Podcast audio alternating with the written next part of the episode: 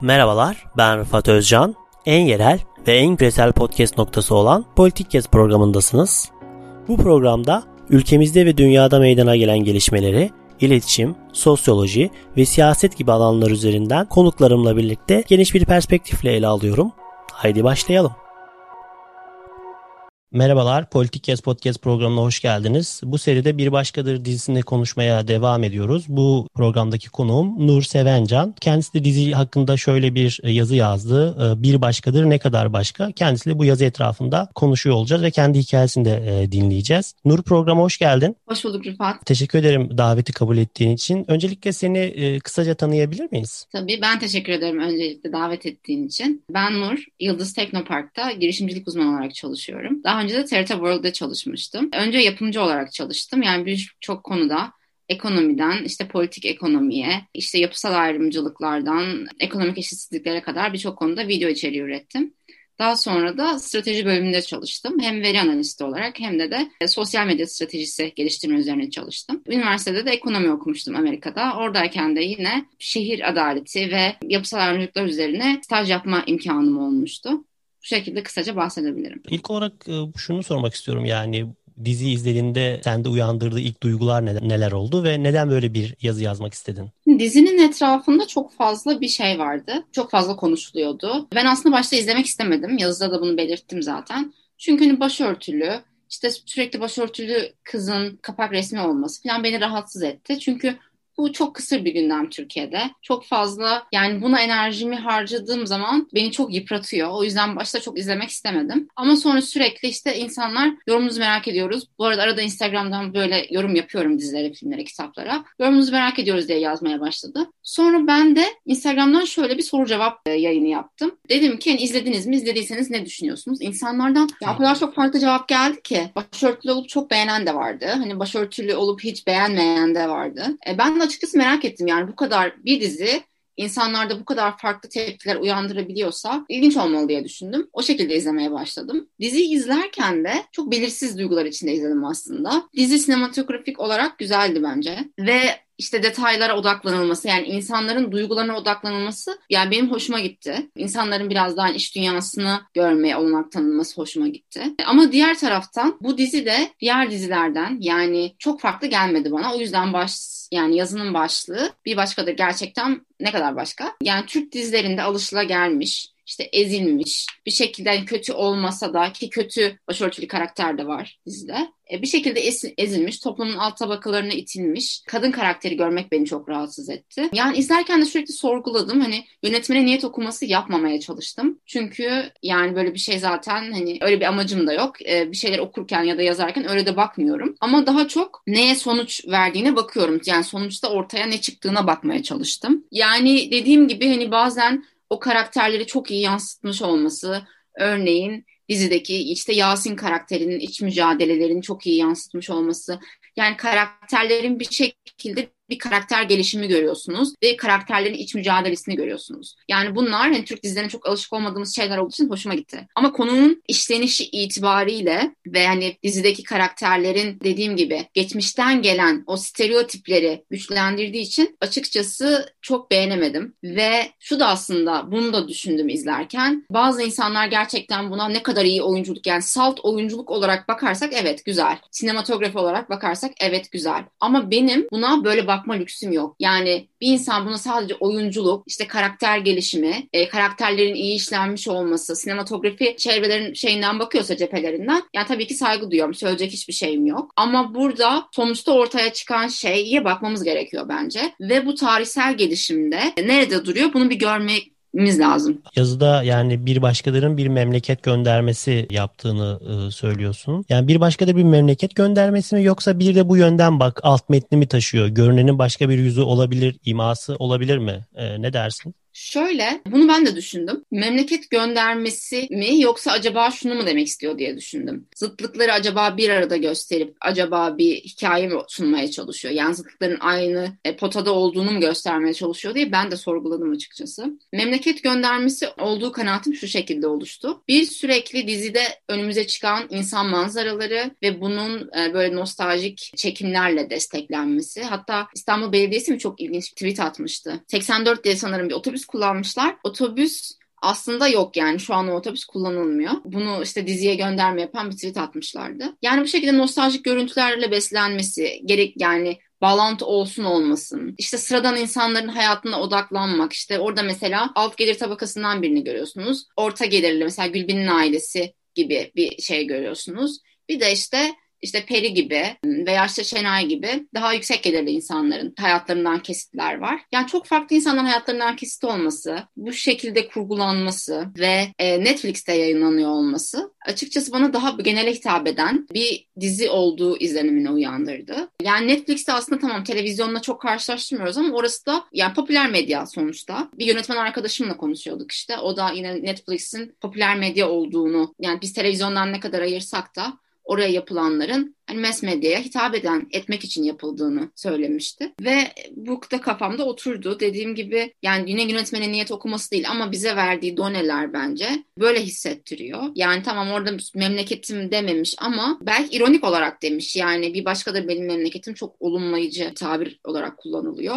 Belki evet bu da var, bu da var demek istemiş olabilir ama ortaya çıkan şey de ben böyle memleket manzaraları görüyorum. Memleketi bir şekilde anlatmaya çalışma çabası görüyorum. Bir de ben şunu da sorguladım diziyi izlerken. Yani ben de kendim bir yönetmen olsam yönetmenin yerine koymaya çalıştım kendimi. Ülkedeki her demografiyi temsil etmek zorunda mıyım bir dizide? Yani bütün dizide bunlar olmak zorunda mı diye sordum. O yüzden yönetmenin de adil olmaya çalıştım. Bence değil. Yani yönetmenin şöyle bir iddiası yoksa hani tamamen ben bu sanatsal bir kaygıyla yapıyorum. Toplumsal hiçbir kaygım yok diyorsa tabii ki yapabilir. Ama bence toplumsal kaygısı varsa ve yönetmenlerin veya işte entelektüellerin bir toplumsal sorumluluğu varsa bence tarihsel olarak bu kadar ayrımcılığa uğramış bir grubu temsil ederken daha dikkatli olunmalı. Yani burada bence şey ayrımı önemli. Burada kesinlikle bence toplumu temsil etme çabası görüyorum ben. Ama zıtlıklar üzerinden ama işte orta yani yatay kesit olarak iki şekilde de yorumlanabilir. İkisine de saygı duyuyorum ama kesinlikle bir toplumu temsil etme çabası var. Yani toplumu temsil etme çabası olan bir dizinin de bu hassasiyetleri bu yaşanmışları göz önüne alması gerektiğini düşünüyorum. Sence toplumun başörtülü kadınlara ya, bakışında, yaklaşımında bir farklılık oluşturdu mu ya da oluşturabilir mi e, bu dizi? Bir de yazıda genel olarak yapısal ayrı, ayrımcılıktan da bahsediyorsun. Belki burada burada girmek isteyebilirsin. Yani diziler bence çok büyük güce sahip. Yazıda da bahsetmiştim. Toplumun algı, algısını şekillendirmede. Ama bu böyle bir dizinin etkisini ölçmek çok mümkün olmuyor. İşte bir dizi yapılıyor. Ondan sonra bir sezonun daha çekiliyor. Sonra diyelim belki ondan ilhamla başka bir dizi yapılıyor.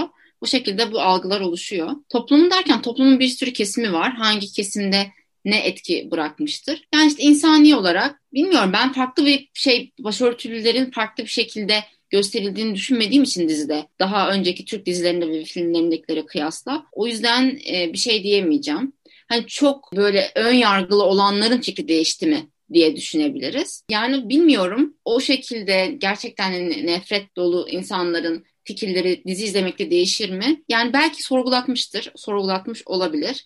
Peri karakteriyle böyle kendisini özleştirebilecek varsa izleyenlerden belki o şekilde olmuş olabilir. Ama onun dışında ben çok farklı bir temsil görmediğim için bir algı değiştirme boyutu da görmüyorum. Ama olan algıyı pekiştirme boyutu olduğunu düşünüyorum. Burada şey önemli, yapısal ayrımcılık konusuna belki değinmemiz gerekir. Yazıda da biraz bahsetmiştim bundan. Yapısal ayrımcılık toplumda süre gelen, daha önceden olan, gerek hukuki altyapısı olan diye ve daha sonra bu hukuki alt, bu hukuki altyapı, hukuki ayrımcılık kaldırılsa bile kültürel olarak, kurumsal olarak devam ettirilen ayrımcılık türü.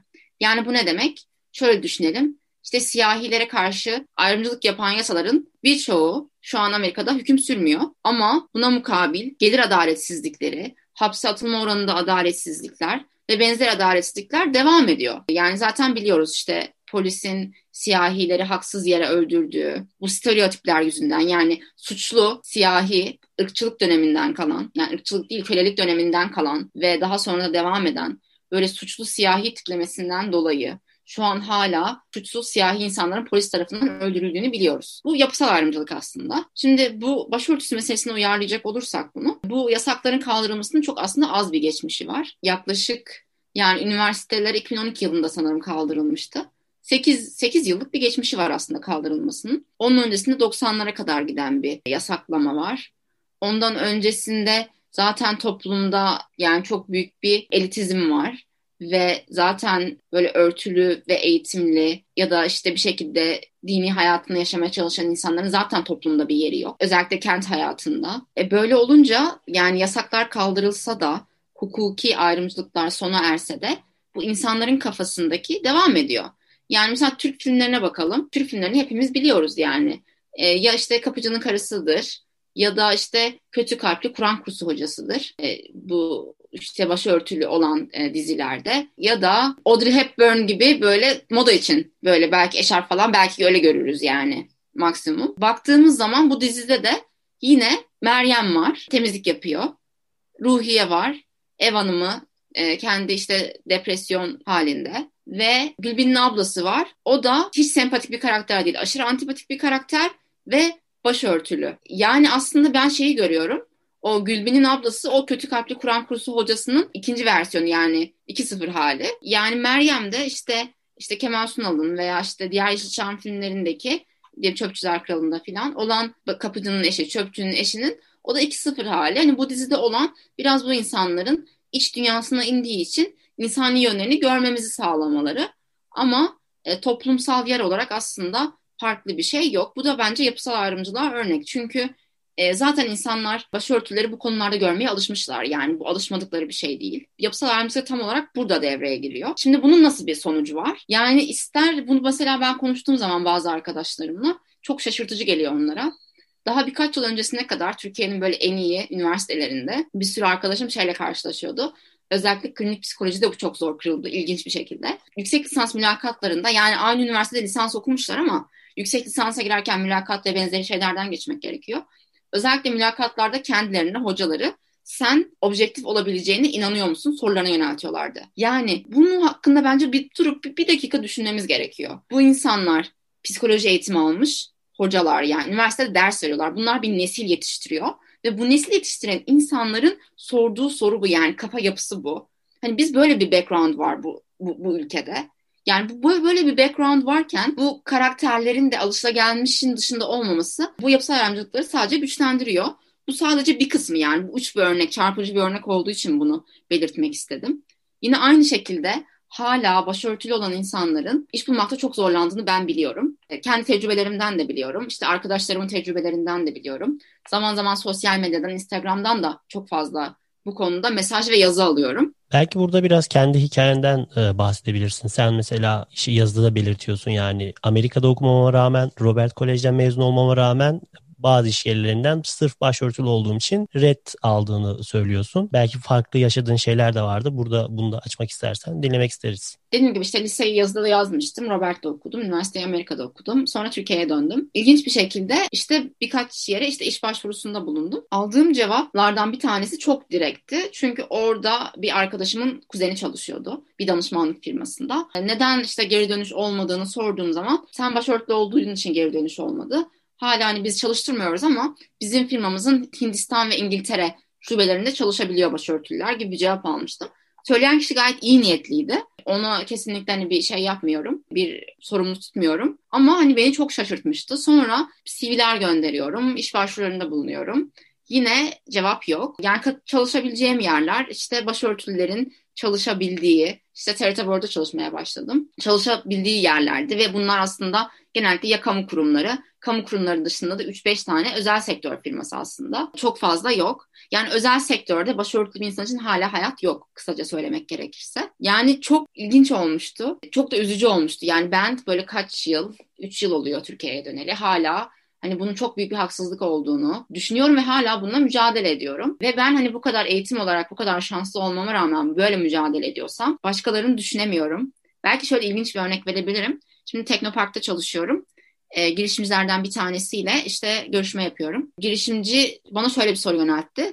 Ona böyle ne yapmak istediğini falan sordum ve hani biraz farklı bir yöntem izlemek izlemesi gerektiğini eğer başarılı olmak istiyorsa filan. Kendisi bana çok ilginç böyle bir şeyde bulunmuştu. İşte ben Boğaziçi mezunuyum siz ne mezunsunuz gibi. Yani benim başörtülü olduğum için daha böyle alt bir eğitim seviyesinden geldiğimi kendisi böyle farz etmişti. Çok yani çok sinir bozucu bir konuşmaydı. Ee, daha sonra ben zaten çok fazla konuşmasına müsaade etmedim. İşte Amerika'da okuyor, okudum deyince Amerika'da nerede okudun diye sordu. Yani bir sonraki sorusu herhalde burslu mu okudun, burssuz mu okudun diye falan soracaktı yani. Yani bu mesela benim bu kadar yani şanslı bir insan olmama rağmen yaşadığım küçük şey. Yani bunlara bu arada microaggression deniyor. Ve bunlar aslında çok önemsenmiyor. Microaggression bugünlük hayatta yaşadığımız, insanların bize ait olmadığımızı hissettirmeleri veya işte aa İngilizcen ne kadar iyi demeleri veya sen ne mezunusun demeleri veya seni gördüğü zaman potansiyel ezilecek insan veya potansiyel işte torpille gelmiş insan muamelesi yapması. Bunların hepsi aslında microaggression. Böyle çok büyük insanların işte hayatını mahvedecek bir şey gibi gözükmüyor ama bunlar toplamda insanların hayatını çok derinden etkiliyor. İnsanların aidiyet hissini çok derinden etkiliyor. Yani mikroagresyonlar üzerinden de konuşmamız gerektiğini düşünüyorum. Yazıda bunu çok bahsetmedim. Çünkü bazı insanlar benim gibi çok net yaşıyor işte kabul edilmiyor işe. Ama bazıları belki de başvurmuyor. Bir arkadaşım şöyle bir şey anlatmıştı. Kendisi bir katılım bankasında çalışıyor ve bütün bankaların olduğu bir yemeğe gidiyorlar. İşte kendisi başörtülü. Ee, ve diğer bankalardan olanlar insanlar onların yanına oturmuyor. Yani bu da çok böyle uzak bir tarih değil. Yani bunu bana geçen yıl anlattı. Ee, yaşadığı da bir iki yıllık bir tecrübe. Yani hala bunlar oluyorken ilginç geliyor. Hani yönetmenin burada belki şeyini düşünmek lazım. Gerçekten toplumun hangi tarafında yaşıyor veya topluma gerçekten ne kadar bütüncül bakabiliyor. Yani herkes kendi tecrübesi etrafında zaten bir şeyleri anlatabiliyor. Bunlara hani bu şekilde tanık olmayan, toplumun sorunlarına biraz yabancıysa böyle bir şey çıkması da normal olabilir belki bilmiyorum. Teşekkürler gayet güzel özetledin kendi hikayeni ve etrafındaki hikayeyi de. Dizide şey yazıda biraz da şeye de değiniyorsun. Yani Netflix yapım tarzına e, değiniyorsun. Böyle daha totali e, hedefleyen bir tarzları var hepimizin bildiği üzere. Sence Türkiye'de televizyonda böyle bir dizi yayınlanabilir mi? Yayınlanabilir mi yani yani Türkiye'de televizyon buna hazır mı sence yani bu tarz dizilere? Bence yayınlanabilir. Bunda neden hareketle söylüyorum? Mesela iki tane dizi çıktı. Bir tanesi e, Masumlar Apartmanı, bir tanesi Kırmızı Oda. İkisi de çok izleniyor. Böyle aslında Türk dizi tarihinde çok alışık olmadığımız bir şey değil mi? Diyaloglar üzerinden giden diziler. İşte karakterlerin iç dünyası. Bayağı psikolojik diziler. Hani e, şeyini tartışmıyorum başarılı başarısız. Ama alışık olmadığımız bir e, türdü. Ve insanlar buna rağbet gösterdi. Çünkü gerçekten ben e, çok sıkıldıklarını düşünüyorum. Bu, bu işte kısır aşk hikayelerinden, işte töre dizilerinden toplum gerçekten farklı içeriklere e, aç. Ve bu da Türk dizilerinde genellikle çok fazla işte sadece karakter değişimi görmediğimiz yani ya da çok kısıtlı olan böyle kısır işte aşk hikayeleri, üçgenleri işte üstünden giden böyle hani ilk bölüm izlediğiniz zaman son bölümü tahmin edebileceğiniz diziler yani şeklinde gidiyor. Bence hani toplum buna hazır. Zaten Netflix'te de nette de bir sürü insanın farklı insanın kullandığını biliyoruz yani. Türkiye yani averajına yakın olmayabilir ama bence Netflix Türkiye izleyicisi de çeşitlilik gösteriyor. O yüzden hani şey olarak e, hazır olduğunu düşünüyorum. Farklı senaryolara, farklı işleyişlere. Teşekkürler Nur programa katıldığın için. Son olarak eklemek istediğin herhangi bir şey var mı bu konu bağlamında? E, ben teşekkür ederim Rıfat davet ettiğin için. Yok çok teşekkür ederim. Yani bence çok eleştirdiğimin farkındayım ama bence bunun olması gerekiyor. Belki Bilmiyorum bunu izleyecek mi senaristi, dinleyecek mi, dinler mi senarist yönetmeni. Ama bir sonuçta bir ben bazı şeyleri şu açıdan çok değerli buluyorum. Bunun etrafında bir konuşma başlatıyor. Yani insanlar bir tartışma açıyor. E, bu tartışma belki sonradan kıymetli oluyor. Belki bu da tartışılarak bir şekilde bu kalitenin artırılmasına yani bu anlam çeşitlilik anlamında bu bu temsil sorunlarının belki ele alınmasına e, vesile olacaktır. Yani öyle olmasını temenni ediyorum. İkinci sezonda en azından. Aynen yani bence de tamamen şey yani hiç bir şey yani başarmadıysa bile bu e, tartışma ortamını yarattığı için e, değerli bir dizi bence.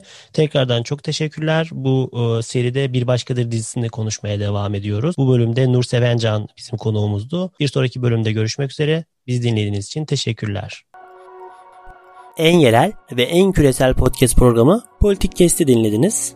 Bizi Spotify, Apple, Google Podcast üzerinden ve sosyal medya hesaplarımızdan takip etmeyi unutmayın. Yeni başlıklar ve konuklar için kulağınız bizde olsun.